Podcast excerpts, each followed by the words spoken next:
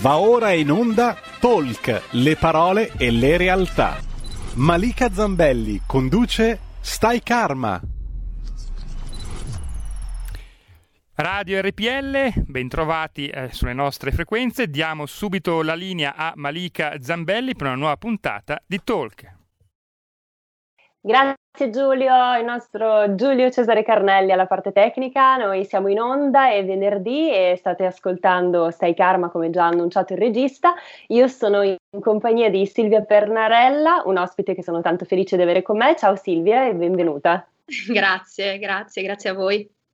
Grazie a te, grazie mille a te.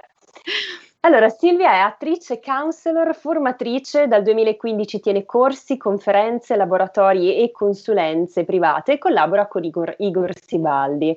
Grazie anche al suo lavoro di attrice, Silvia ha messo a punto una tecnica di lavoro sull'interiorità, di approccio all'interiorità che unisce varie tecniche, tra cui eh, la tecnica dell'angelologia, quella della numerologia, eh, anche quello del tema natale, poi una tecnica che è molto simile a quella delle costellazioni familiari, ma che è un pochino più lieve, così lei la definisce. Utilizza anche l'analisi del linguaggio del corpo, cioè Silvia analizza i movimenti del corpo, corpo, come si muovono gli oggetti nello spazio per cercare di interpretare la psiche delle persone. Io ho personalmente provato questa tecnica e devo dire che funziona, quindi oggi apriremo una finestra sul mondo di Silvia Pernarella, ci racconterà cosa significa essere un'attrice e come si sia approcciata a questa, a questa parte invece eh, che è per lei molto interessante, anche che è quella del lavoro sull'interiorità e sulla psiche.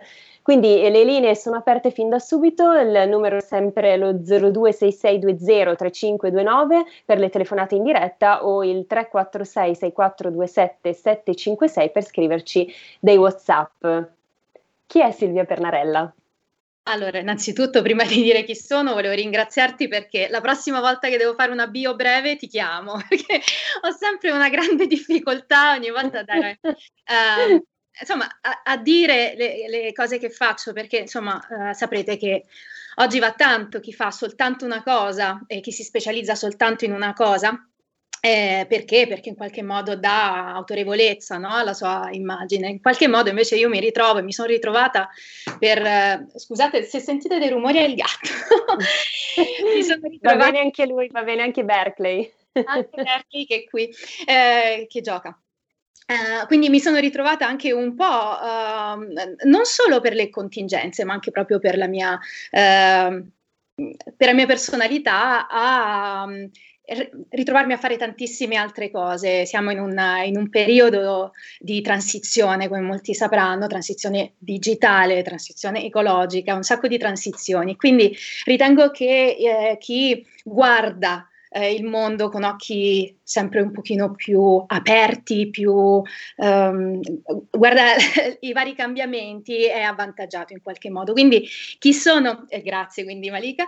Quindi mh, e parto come, come, un'attrice, parto come un'artista perché dall'età di sei anni in realtà uh, sono su palcoscenico, parto come sono un'ex ballerina uh, prima di tutto e poi sono, sono, entrata nel mondo del teatro, un mondo che in qualche modo eh, non mi abbandona, non mi ha abbandonato. E tutto quello che faccio secondo me è un'espressione di quello che dovrebbero fare tutti gli attori fondamentalmente, cioè eh, non solo stare sul palcoscenico, non solo essere, avere sol- i, i riflettori puntati verso, ma anche insomma in qualche modo capire, avvicinarsi all'altro e perché no, Uh, raccontare l'altro in modo diverso da come si racconta, perché poi fondamentalmente con tutta questa mia parte un pochino più diciamo, spirituale eh, di, o psicologica o filosofica, di che dir si voglia, è proprio questo che faccio, mi interesso all'altro e provo a narrarlo in un'altra, mo- in un'altra, maniera.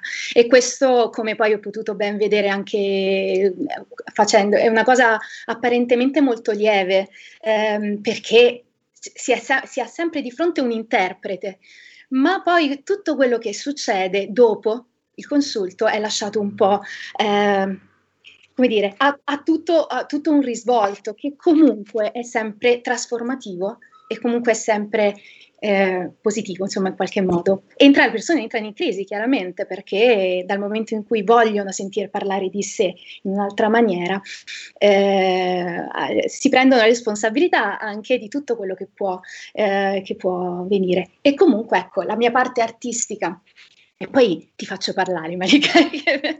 sto, uh... No, no, no, è interessantissimo Silvia. Poi io mi ritrovo molto nelle tue parole, nel senso che, vabbè, noi ci siamo conosciute anche di persona e c'è stato subito un feeling... Uh, almeno da parte mia ho sentito un feeling e anche una vicinanza. Io anche ho fatto danza, insomma, ho fatto la ballerina, eh, non ho mai studiato teatro, ma mi sarebbe tanto piaciuto e quindi diciamo che è un percorso simile, anche io sono counselor, capisco, capisco bene le tue parole e, e soprattutto avendo provato quello che fai, posso dire che è fortemente trasformativo, assolutamente. Nel mio caso lo è stato. Io non sono entrata in crisi per la trasformazione, però comunque è stato, è stato un bel passaggio. Beh, è importante anche accorgersi che non tutti hanno bisogno di cure lunghe o andare dallo psicologo, magari hanno un momento in cui vogliono sapere qualcosa in più di loro.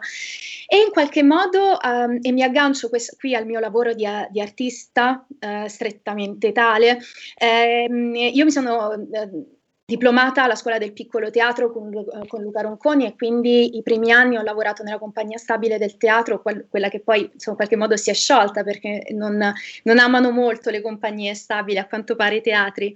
E, e quindi le, la mia esperienza è stata fortemente, diciamo, accademica, um, ma devo dire che grazie a Luca Ronconi, che sicuramente qualcuno degli ascoltatori insomma, conoscerà, um, nonostante io non condividessi avessi il ronconismo e eh. non fa parte di me, di quella, insomma, di quella deriva, uh, che come, come, i grandi personaggi hanno sempre delle derive intorno.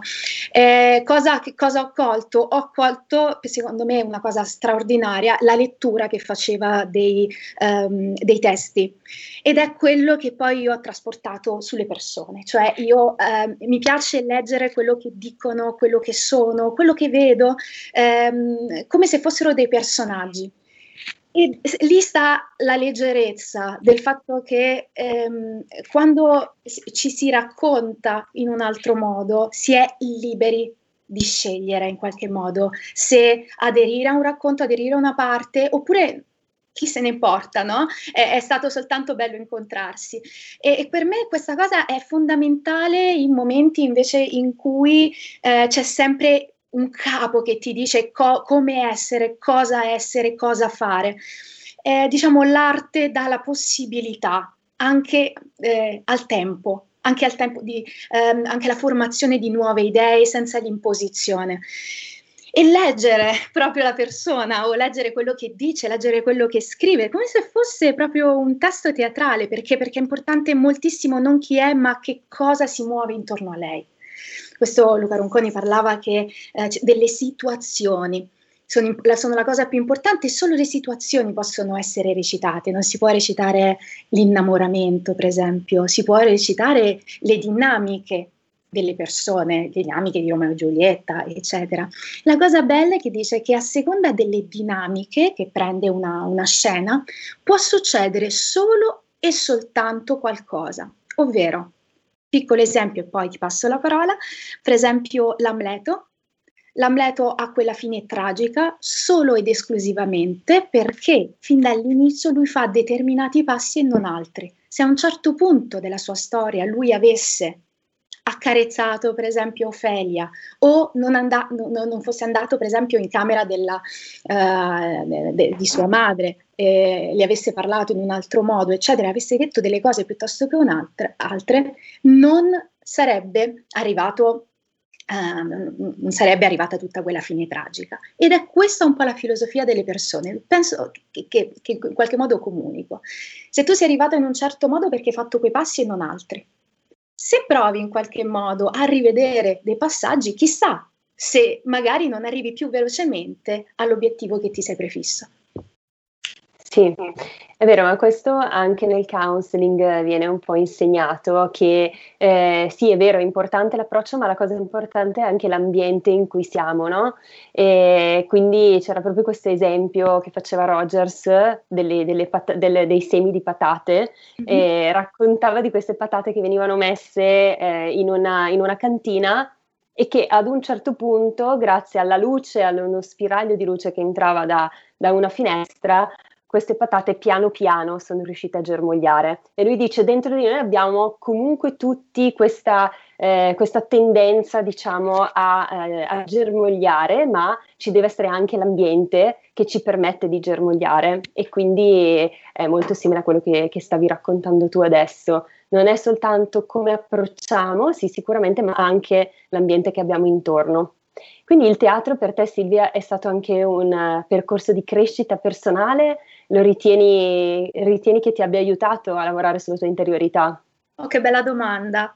Guarda, ehm, io il teatro l'ho sempre considerato, lo so che insomma un po' contro quello che uno può pensare, come una forte malattia, nel senso che mh, eh, non potevo non farlo. Non, eh, e dicevo, ma perché non riesco a fare, non so, il, o l'avvocato, l'architetto o il medico, no? Sarebbe stato tutto più semplice. Ehm, ed è condiviso anche da molte persone che come me mm, hanno una, una, diciamo, un background creativo. È difficile staccarsi da determinati da determinate sì, malattie, le tendenze. Poi però improvvisamente è successa una cosa e qui mi sono vista anche molto una cosa molto ideologica, ho detto va bene, allora sono, forse per me sono più importanti le idee, le cose fatte fino nella verità. In qualche modo poi mi sono, nell'ultimo anno, mi sono anche un po' staccata da quello che, eh, che è lo spettacolo, eh, ma non perché non potessi guadagnare o altro, perché comunque per fortuna io eh, vivo del mio lavoro, ok? Quindi facendo l'attore uno dice ma che lavoro fai? No, no, assolutamente, cioè si poteva assolutamente, si, può, si poteva vivere più facilmente prima ehm, facendo... non tutti, eh? ho degli amici attori che insomma tiravano un po' a campare, dipende ah, insomma no, da, dalle situazioni. Eh, eh, sì. Eh, però, sì. insomma, perché? perché? Perché dentro c'è non soltanto mettersi il vestito e andare in scena, c'è chi lo fa in un altro modo, sì. per cui lo studio, eh, lavoro sul corpo, io ho fatto addirittura l'acrobata per fare, per fare acrobatica per fare l'attrice, e, ehm, ho studiato canto e quindi è tutta un'arte che in altri paesi viene considerato Broadway oppure pensiamo in Inghilterra, la Francia stessa, beh, viene considerato in modo un pochino più diver- po- diverso. Sì. Però nell'ultimo anno non mi sono in qualche modo più ritrovata nell'ambiente, c'è qualcosa che si è perso e lo dico qui perché poi magari lo dico a te, proprio non credo ci siano, chissà se ci sono attori in diretta, ma non lo so. E, ehm, è come se il problema fossero diventati i, i sostegni la parte economica. Ecco, per me non è mai stato un problema economico, per me se, bisog- se, se si fanno determinati lavori intellettuali, artistici, eccetera, viene di conseguenza la parte certo. economica. Adesso si è concentrato più sulla sopravvivenza, questa cosa non mi torna più, non è più una mia esigenza. Sì, quindi Um, in qualche modo sto prendendo un pochino altri percorsi che avevo già iniziato prima. Sono una la- laureanda in scienze tecniche psicologico-sociali della comunicazione, quindi tutto quello che avevo in qualche modo sospeso prima adesso lo sto risistemando perché prima era impossibile in qualche modo laurearsi con tutto il lavoro che c'era. Invece ecco, ho preso questa occasione anche per, per lavorare più sulla comunicazione, che come sai, insomma, come sappiamo, è importante. È importante, ma Soprattutto questo è un bellissimo esempio di come i momenti di crisi possono essere presi come delle occasioni per eh, fare dei cambiamenti. Eh, dipende, sta a noi o andare in crisi e quindi chiudersi e non, a, non, fluire, oppure rendersi conto che forse quel momento, quello stacco, anche perché per voi è stato difficile questo momento, cioè il teatro ha subito un duro colpo, eh, io ad esempio che lavoro anche in tv non è, non è, stata la stessa cosa, il teatro ha subito un colpo durissimo, quindi tu hai avuto anche l'intelligenza, la capacità, la sensibilità di, di fluire e di, di, comprendere che c'era qualcosa che continuava in modo diverso ma simile, perché poi il teatro e la psicologia nella storia si sono uniti, si sono intrecciati e esatto. quindi ha, ha, un senso, no? E, prima appunto pensavo allo psicodramma e al fatto che negli anni 30 già questo psichiatra moreno ha inventato questa tecnica psicoterapeutica che è lo psicodramma, cioè eh, esplorare i vissuti, esplorare le emozioni attraverso il teatro proprio, quindi eh, insomma è intrecciatissimo. Tu, tu, mi dicevi che non sei molto ehm, vicina a questa, questa idea di psicoterapia, di psicoterapia. Esatto, allora è un'ottima cosa perché allora dipende sempre un pochino dal proprio background. Eh, secondo me la parte artistico-teatrale è piuttosto sacra, ok? Ha un linguaggio che è tutto suo che può cambiare nel tempo, certo. E quindi spesso tutto quello che hanno, hanno voluto in qualche modo mettere, allora si fa teatro per, perché ho bisogno di esprimere quello che sento, che a quel punto uno dice, vabbè, come in televisione, no? Allora, siccome eh, vuoi esprimere quello che vuoi dire, allora ti svegli la mattina, vai in televisione e vomiti quello che devi dire. E in qualche modo è stata molto dura con lo psicodramma eh, e molto dura con le costellazioni in generale familiari. Ma mentre continua ad essere abbastanza in qualche modo separata dallo psicodramma perché mi fa molta in qualche modo um, perché l'espressione di, ter- di determinati sentimenti così forti innanzitutto deve avere dei terapeuti prima che degli artisti. E quindi diciamo vedo quella cosa con una, una giusta distanza. Mentre invece con mio grosso piacere, quando ho invece incontrato le, le costellazioni familiari, ho direttamente studiato sia in Germania sia in, um, nella Ellinger mi sono in qualche modo innamorata follemente di una cosa che prima in qualche modo non, non avevo preso in considerazione. Innamorata perché innanzitutto c'è un profondo rispetto e distanza con la parte teatrale, la parte del ruolo è in qualche modo presa con molta serietà e con molta verità. Non è che bisogna, nelle costellazioni, bisogna fare delle cose, bisogna esserci, stare e poi farsi trasportare. E devo dire che per me è stato invece assolutamente una, una sorta di, come si dice, quando, una sorta di rinascita delle, invece della mia parte emotiva che era sempre estremamente controllata, perché in qualche modo si impara a controllare in teatro una determinata anche eh, una determinata emozione, perché non è che devi emozionare tu, attore, devi, devi emozionare il teatro, la platea. Esatto, mm. quindi non è che devi piangere tu, devi far piangere il pubblico e sono tutti altri tipi di tecniche, insomma.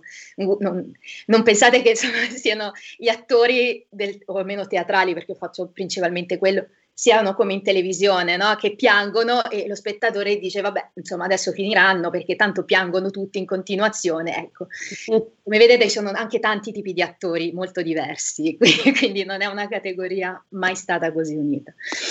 E quindi niente, nella, invece nelle costellazioni mi sono ritrovata profondamente a mio agio perché si cerca una profondissima verità e quindi per me è stata una cosa meravigliosa che faccio sia diciamo come eh, counselor che, ma che anche eh, che nello studio è stata anche dalla parte del, del ruolo, no? quindi essere a disposizione eh, della costellazione.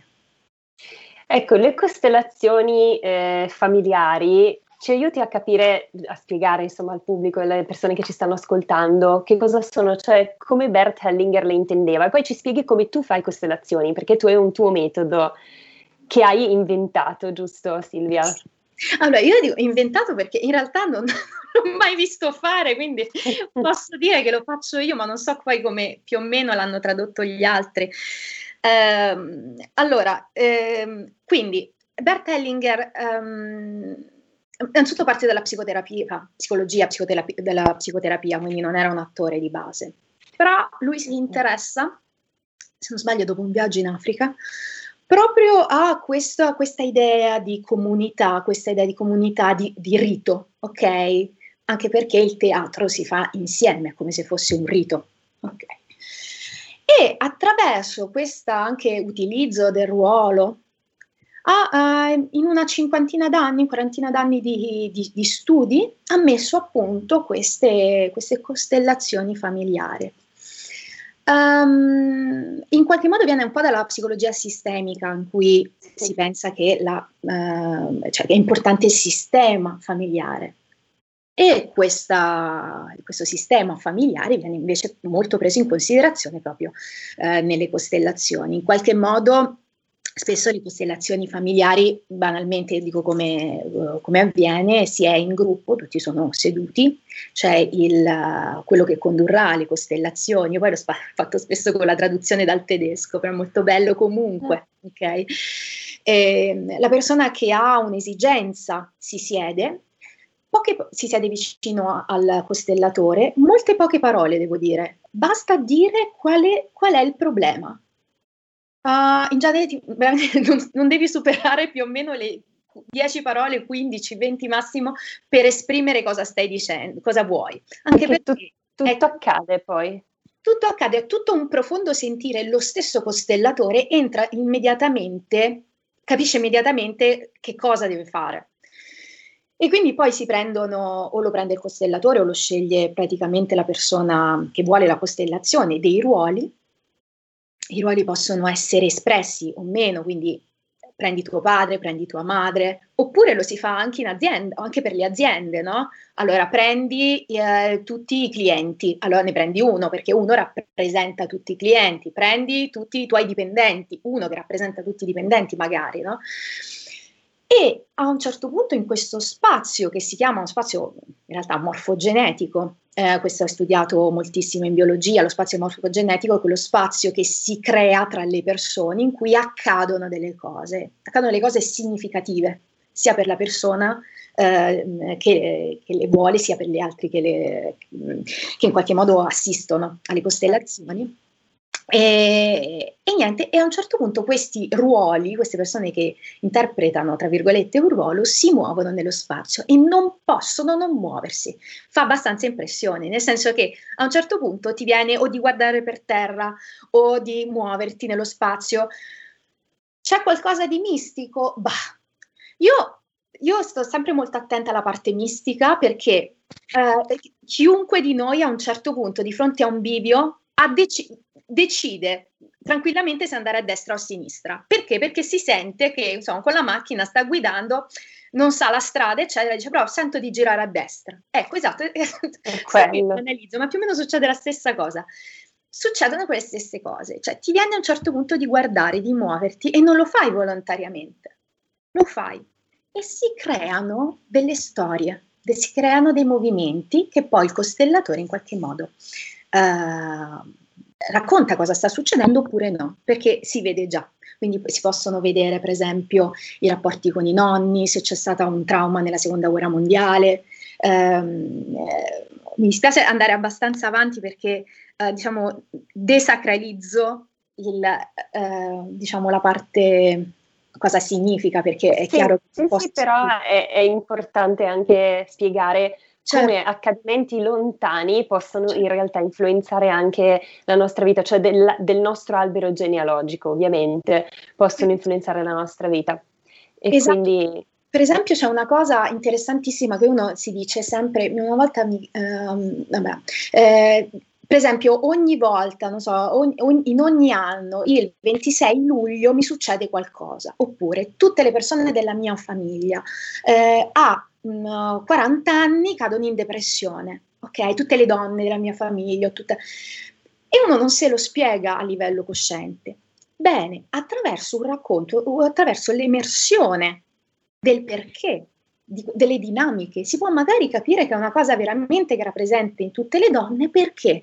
Della tua famiglia, perché la bisnonna aveva avuto, per esempio, una violenza sessuale. E tu e secondo la psicologia transgenerazionale ci sono come dei fantasmi che arrivano dal passato, ma nel senso proprio come um, delle correnti psichiche che arrivano dal passato, mm. correnti psichiche che attraverso la, eh, i, i, segreti, eh, le relazioni tra la famiglia, in qualche modo passano di generazione in generazione. Quindi tu figlio magari non lo sai che cosa è successo, ma emerge quell'ansia che poi lo tra- trasmette ai suoi figli, che non sapranno dire che cosa è perché si è perso nel tempo. Beh, attraverso certo. le costellazioni questa cosa riemerge, riemerge in modo molto lieve, ok? Sì.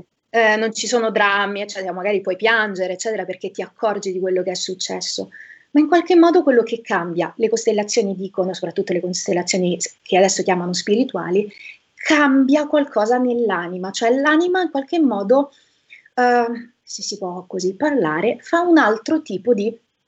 Uh, uh, si, si, in qualche modo trasforma la tua vita. Boh. Sì, diciamo. sì, c'è una trasformazione profonda e su questo ti interrompo Silvia perché dobbiamo andare in pubblicità e quindi ritorniamo tra pochissimo sempre con Silvia Pernarella. Porta con te ovunque RPL la tua radio. Scarica l'applicazione per smartphone o tablet dal tuo store o dal sito radiorpl.it. Cosa aspetti?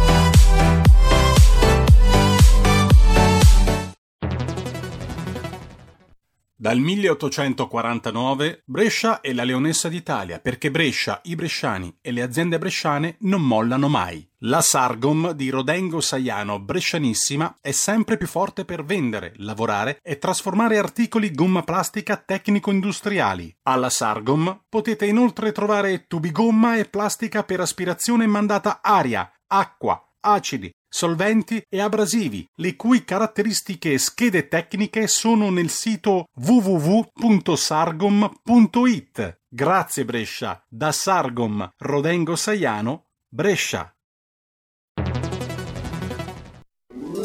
Stai ascoltando RPL. La tua voce libera, senza filtri né censura. La tua radio. 2 per 1000 alla Lega. Sostieni la Lega con la tua firma. Scrivi il codice D43 sulla tua dichiarazione dei redditi. Assegnare il tuo 2 per 1000 al codice D43, D43, D43 non costa nulla. Aiutaci ad aiutarti. Il tuo supporto è prezioso. Ricorda, D43 per il tuo 2 per 1000 alla Lega di Salvini. Eccoci alla seconda parte di Talk Stai Karma, ridiamo subito la linea a Malika Zambelli.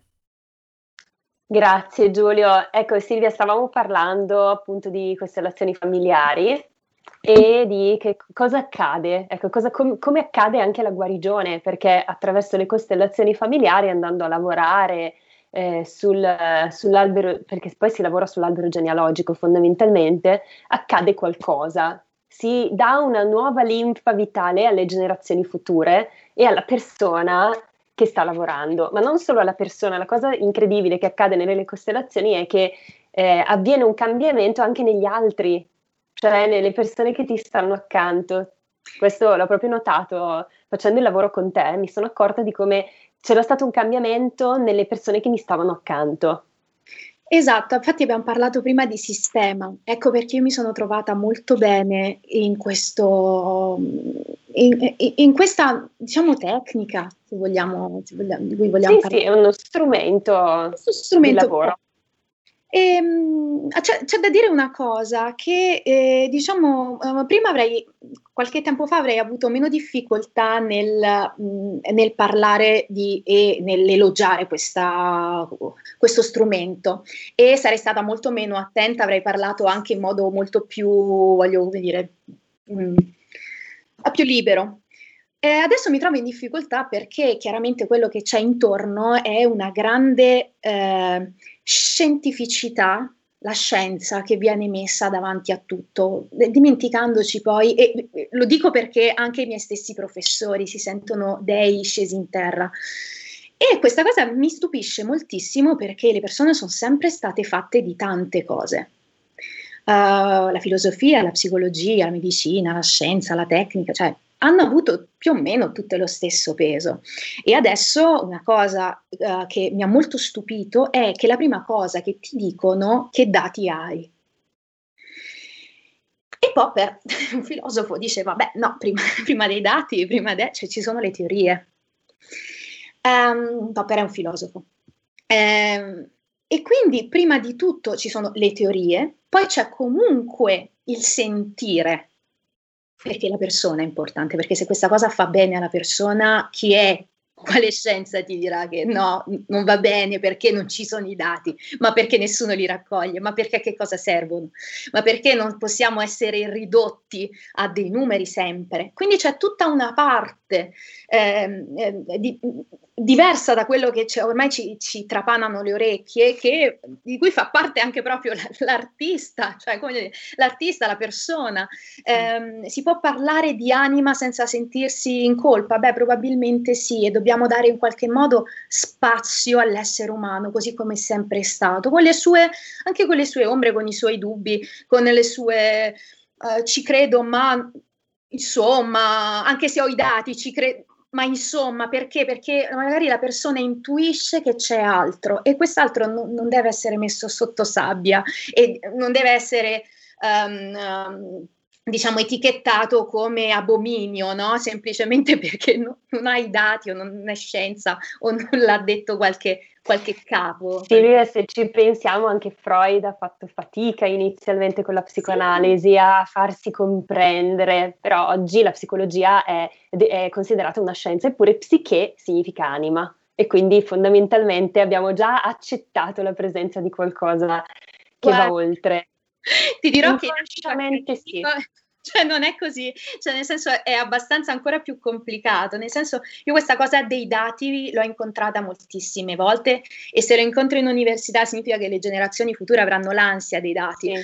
Quindi lo dico per, um, perché ecco mi sono ritrovata io che è nata negli anni Ottanta, che per c'è spazio per tutti, eh. Cioè, c'è spazio per lo scienziato come per l'astrologo, come certo, per il lavoro, certo. perché.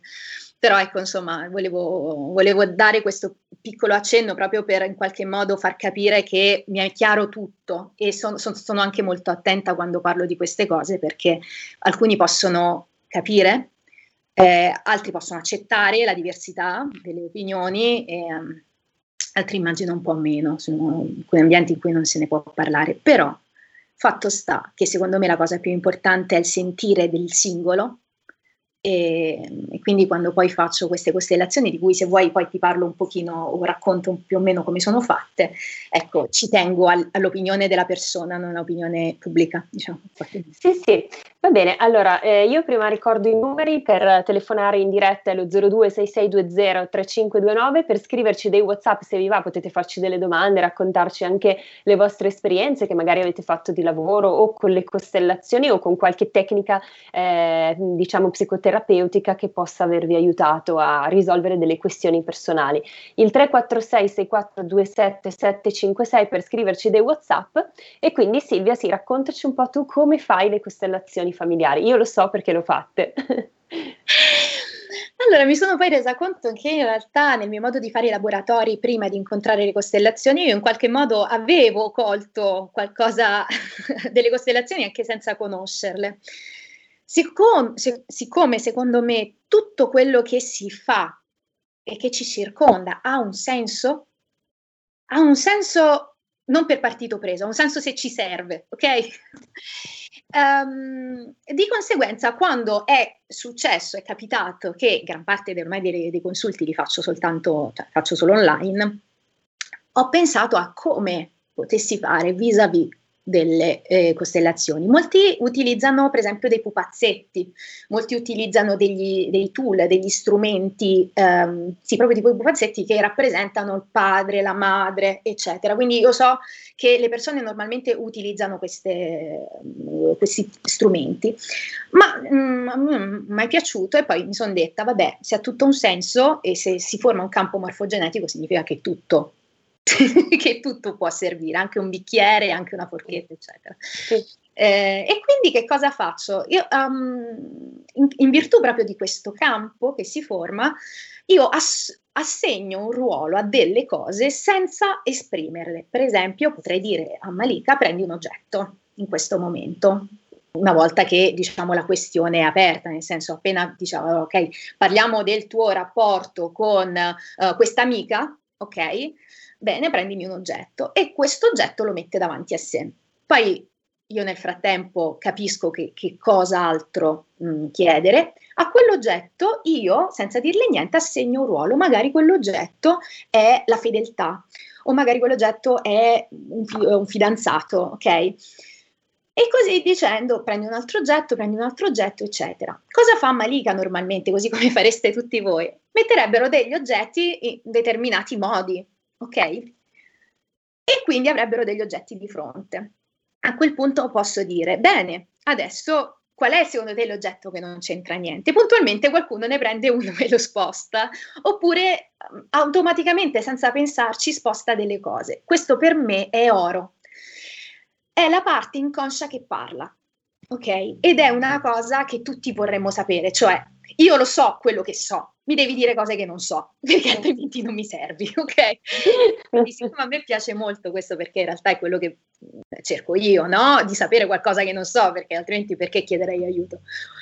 Ehm, a quel punto io racconto che cosa è successo, tutti quei, e, e diciamo dopo questa parte, um, svelo quali, che cosa, chi eri tu, chi era il tuo fidanzato, chi era l'amica, chi era la fedeltà, perché si può anche oggettivizzare qualcosa, no? I vari oggetti sociali. E, ehm, e a quel punto, la cosa abbastanza impressionante, questo magari Malika lo può dire, si prendono delle caratteristiche, cioè se io assegno ruolo a te, se tu sei quella cosa, in qualche modo tu mi sai raccontare una storia per cui quella cosa ti riguarda molto. Sì. Puoi prendere un astuccio del trucco e magari sei una persona molto bella, oppure puoi prendere quella cosa e magari è l'orsacchiotto che ti ha, che, che in qualche modo che hai fin da piccolo. Così come gli altri, quella cosa me l'ha regalata il mio fidanzato e magari quell'oggettino rappresentava il fidanzato. Quindi si creano delle cose abbastanza sorprendenti e soprattutto le dinamiche, quindi si può anche vedere cosa ti aspetti nel futuro, cosa il tuo io inconscio si sta aspettando, quindi un rapporto che si sta uh, per disgregare, una lontananza, un desiderio che tu non ti puoi ancora dire coscientemente, magari ti vuoi, um, uh, ti vuoi concentrare solo nel lavoro e metti l'oggetto di te nel lavoro vicini, ma tu non lo sai, te lo esprimo io. A quel punto tu sei libera di crederci, libero o libera di crederci, e poi sperimenti dopo se ha veramente senso perché è come se quella, quegli oggetti fossero una fotografia inconscia, quindi la tua anima in realtà parla, e prima, insomma, prima che tu, prima che le cose succedano. È importantissimo una cosa però, questo voglio sottolinearlo, perché una cosa che mi ha fatto um, all'inizio non considerare le costellazioni erano proprio gli operatori. Così come tutti, ci sono degli operatori, ehm, che vale, vale, la pena perché ti senti comunque in relazione o perché comunque possono fare determinati tipi di lavori e altri operatori che non riescono a farlo. Eh, a me, io ci tengo molto a questa cosa, nel senso perché è nata naturalmente da me e so vedere, ok? Sì. Così come altri sono esperti più in determinate dinamiche e la persona magari si può riconoscere, si può, come dire, sentire fi- un feeling con quella persona, ma non tutti possono fare le stesse cose, non tutti hanno la stessa sensibilità.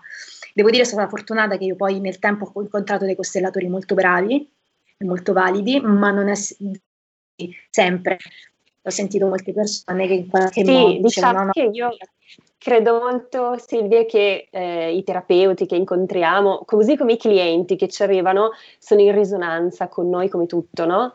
E quindi eh, c'è sempre un motivo se troviamo una persona che ehm, magari ci, ci porta una, una, problematica di un certo tipo, alla fine ci accorgiamo di come sia tutto un disegno che la vita ci manda per farci vedere delle cose anche di noi eh, e anche al contrario col terapeuta, cioè secondo me funziona un po' così. Allora, abbiamo un messaggio, Silvia, per noi, quindi te lo, te lo leggo. Buongiorno, volevo chiedere alla vostra ospite come ha integrato l'angelologia nell'ambito artistico e nella sua tecnica per le costellazioni familiari. Un caro saluto, Silvia. Oi Silvia, grazie perché lei dicendo, uh, devo parlare anche dell'angelologia, quindi ti ringrazio anche per questa bella risonanza. Allora, come l'ho integrato? allora, um, è una, quella dell'angelologia è un'analisi psicologica potentissima, come, come potrebbe essere l'astrologia, eh, se fatta bene, e come potrebbe essere la numerologia, che sono le cose di cui comunque mi occupo. Eh, come l'ho integrata? In realtà il lavoro di cui vi ho appena parlato è alla fine di tutto, ok? Quindi prima si racconta, mh, mm, attraverso la geologia ad esempio, racconto oh, cosa, secondo questa tecnica, secondo questo metodo, um, chi rappresenta la persona che ho di fronte. L'angelologia, allora, è importante par- eh, sottolineare una cosa, che non parlo di angeli con le ali. Non parlo di angeli legati al cristianesimo, quindi non li devi invocare, non è l'angelo custode, niente di tutto questo. Eh, tolgo tutta la parte, insomma, laicizzo così come ha fatto comunque Igor Sibaldi, da cui chiaramente prendo questa tecnica, ehm, tolgo tutta la parte religiosa e rimane la personalità, una personalità che in qualche modo la persona proprio che è nata in quel giorno ehm, può impegnarsi ad avvicinare a sé. Faccio sempre l'esempio del, di chi è nato il 4 luglio, no? Nato il 4 luglio è una, eh, diciamo, un, eh, si sa che c'è stato il, il, giorno diciamo, della liberazione in America, no? Sì. Ed è l'angelo delle liberazioni, quindi la persona che è nata il 4 luglio e in qualche modo si trova a fare il sindacalista, ma ben venga, se si trova a fare il regista, che ben venga, è lì per liberare gli altri. Se fa magari um, un cassiere, il cassiere in un supermercato, bisognerebbe non per forza fargli cambiare il lavoro, ok? Ma fargli capire che potrebbe essere un piantagrane. Ok, una volta che sa che è un piantagrane, a quel punto capisce, viene compreso nella sua complessità e magari sarà lì a, a, a prendere, non so, parte a, a, delle riunioni, a dire quanto invece dovrebbero guadagnare un po' di più, insomma, è lì per dare eh, per rendere liberi qualcun, per rendere libero qualcun altro. Ok? Per, per operare la, una liberazione nella società o nelle persone che gli sono intorno. E così come tanti altri, eh, tanti, tanti, altri angeli. Ieri ne ho parlato uno che eh, un bambino che dovrebbe nascere il, il, 26, il 26 proprio aprile e il papà mi dice: ah, come ma va bene farlo nascere va benissimo perché eh, nascerebbe nel giorno delle fate, no? Il giorno delle fate, mm. Quindi fra poco qualche giorno, eh, il giorno delle fate che dice che mh, mm, è, è, colui che si accorge delle persone che valgono e elimina chi non vale, no? Quindi come la fata di Cenerentola che è pronta Devo a essere nata io il 26 aprile allora. sì, ma ce ne sono tantissimi di angeli molto belli, sono 72, sono tantissimi e proprio il lavoro angelologico per me è un naturale, è un naturale modo per raccontare di una persona, per cui non è deterministico, ok? Secondo è me. Molto poi... bello. Dicevo, questo fatto che unisci tante tecniche è molto bello perché secondo me si crea proprio cioè, un, un lavoro molto completo. Questo è quello che ho potuto constatare io. E siccome abbiamo ancora una, mh, mm, 5 minuti, eh, sì, abbiamo ancora poco tempo, vorrei invece porre l'attenzione sull'altro tipo di lavoro che tu fai che è molto interessante, che è quello del, eh, dell'analisi del, dei movimenti del corpo, del linguaggio del corpo. Cioè tu attraverso, cioè osservando la persona, come si muovono gli oggetti nello spazio, come si muove la persona, tu riesci a indagare un po' la psiche. E questo è molto interessante se pensiamo soprattutto che l'80% delle nostre comunicazioni sono non verbali. Come, come ti muovi? Cioè, raccontaci un po' questa cosa. Beh, brevissimamente, eh, mi viene in mente che anche, per esempio, eh, anche i tatuaggi, cioè a un certo punto vedo il tatuaggio e e lo integro anche nella lettura, ma perché? Perché ha un senso, perché la persona l'ha fatto. E anche quindi il movimento, il non verbale. Eh, è chiaro che come attrice per me il non verbale è fondamentale, si recita con, principalmente col non verbale, poi c'è anche la parola. E quindi può, vabbè, do degli esempi, no? Quando si era dal vivo, quando si era dal vivo uno poteva guardare dove puntava per esempio il piede dell'altra persona e capire se magari eh, stavamo rompendo le scatole perché magari il piede andava verso l'uscita e non verso di noi. Ok?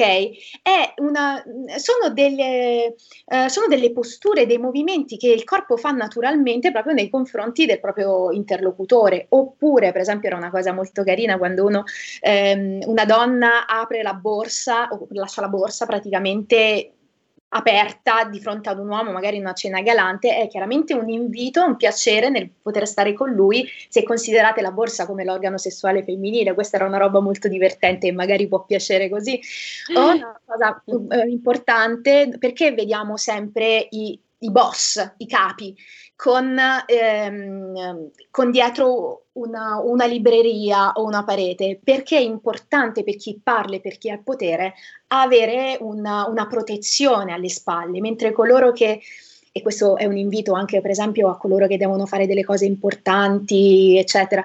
E, e, non lasciate spazio dietro perché inconsciamente qualcuno potrebbe aggredirvi da dietro, no? Mentre se tu hai una parete, questa cosa non avviene. Ricordiamoci che non è che siamo che le nostre cellule, il nostro DNA è nato ieri, cioè ci portiamo anni e anni di storia alle spalle, quindi anni di pugnalate alle spalle. Eh, e quindi, e, e per esempio, quando devo, devono fare dei colloqui di lavoro, ne avrete fatti tantissimi, mai chi fa il colloquio di lavoro ha una protezione dietro, no? Ma ce l'ha magari il capo, eh, proprio per dare anche questo senso di gerarchia, ma gerarchia assolutamente inconscia, magari non lo fanno nemmeno volontariamente. E quindi ecco, davanti alle persone, proprio, ehm, quindi tutto quello che fanno e il modo in cui si muovono per me è importante, ecco. Questo per, per entrare, rientrare un attimo nei tempi, vorrei... Sì, sì. Ok, e invece mi faccio portavoce degli ascoltatori perché sono sicura che questa è una domanda che ti, farà, ti farebbero in molti. Come si fa a capire se la persona che abbiamo davanti ci sta mentendo? Ci sono dei segnali del corpo che ci possono far capire che l'interlocutore mente? Allora, uh, la letteratura è gigantesca, ci sono illustri studiosi eh, più bravi assolutamente di me perché ci sono anche tutti gli studi delle microespressioni, però semplicemente se posso dire e se posso spe- spezzare una lancia a favore dell'intuito, prima che della tecnica, proprio per avvicinare anche poi gli spettatori a queste cose, perché ci sarebbe da studiare e se volete fare dei corsi sulle microespressioni costano tipo dai 18 ai 20 mila euro in America, in Inghilterra, costano tantissimo, eccetera. Se una persona ti mente, allora innanzitutto bisogna avere un buon rapporto con se stessi e un buon rapporto con la propria intuizione, cioè non permettete mai a nessuno di soffocare vostra, la vostra parte intuitiva e ne parlo soprattutto alle donne, che questa roba ce l'hanno sempre mo- molto, eh, molto viva, no? E sono state massacrate perché magari no, dici una stupidata e poi no, tanto questa cosa non avviene, poi puntualmente magari avviene, no? E ci vuole anche molta umiltà nel dire ho ragione, questo Ecco, e, e, secondo me l'intuito si, um, um, si sviluppa con la fortissima umiltà di dire forse sbaglio, ma comunque io ci io ho visto, collego tutte le informazioni che leggo e probabilmente questa cosa accadrà. Poi se non accade, non è che mi, mi do addosso, riprovo la prossima volta, cioè la parte intuitiva e quindi anche immaginare e capire chi ho di fronte è qualcosa che si costruisce con il tempo, con l'affermazione, con in qualche modo ehm, ehm, il mantenimento della propria integrità, cioè non vi fate massacrare, non pensate che ci sia qualcuno che ne sappia più di voi, perché questa è la tendenza, probabilmente sì, ma non è detto. Ecco, c'è sempre questo dialogo col sì, ma forse non è detto ho ragione ma forse no, ha ragione ma forse no. E in questa apertura, che chiaramente è un continuo passo verso l'ignoto, un continuo passo verso, ecco, non, nessuno ha mai ragione, come si fa in un mondo in cui non ho la verità? Beh, ragazzi, io penso che il mondo sia questo, non aspettarsi la verità, sentire, sentire quando uno è in contatto con le cose vere che possono fare del bene a sé e agli altri, e, ehm, ecco, secondo me questa è la cosa più importante sulla, sulla parte del, proprio della lettura dell'altro, eh, lasciare sempre uno spazio di possibilità. Anch'io quando faccio le consultazioni non spingo mai più di quanto io senta di spingere, perché altrimenti avrei una risposta per tutto, invece non è così. Alcune cose mi giungono come chiarissime e non ci penso proprio, altre invece sento una distanza per cui infatti dico no, questa cosa non voglio spingere oltre l'interpretazione perché potrei darla, ma ho la parte egoica che dice no, aspetta, lascio le mie convinzioni pronte a cambiarle. e, mm, e, secondo me è un atteggiamento anche molto divertente, cioè io mi annoierei ad aver sempre ragione. Infatti sarebbe noiosissimo. Siccome abbiamo solo un minuto Silvia, ti chiedo se ti va di lasciarci i tuoi riferimenti così se le persone a casa magari vogliono contattarti sanno come fare. Allora, un sito che è www.silviapernarella.com e, sulle consulenze, vedete lì ancora la parte molto artistica, comunque sulle consulenze vedete, vedete tutte le consulenze e beh, principalmente questo, poi i vari social ci, ci arrivi dalla pagina web. Comunque Silvia Pernarella silviapernarella.com. Va bene, grazie mille Silvia, è stato molto interessante quello che ci hai raccontato, avremo magari altre occasioni per chiacchierare ancora insieme. Io volevo terminare questa puntata con una frase di Luigi Pirandello che secondo me calza, calza a pennello, fa anche rima, visto che visto che abbiamo parlato di teatro e di psicologia, mi piaceva molto chiudere così. Ogni fantasma, ogni creatura d'arte, per essere, deve avere il suo dramma, un dramma di cui esso sia personaggio e per cui è personaggio. Quindi io vi ringrazio tutti per avermi seguita anche oggi, per averci seguite anche oggi. Ringrazio ancora Silvia Pernarella, vi do appuntamento al prossimo venerdì. Sarò in compagnia di Giampaolo Gambi, un attore volto noto di Rai 2 che ci racconterà un po' la sua parte più spirituale, il suo amore per l'India e per le filosofie orientali. Vi ringrazio e vi auguro un buon venerdì. Ciao a tutti, ciao Silvia. Grazie, grazie a voi, ciao. Avete ascoltato Stai Karma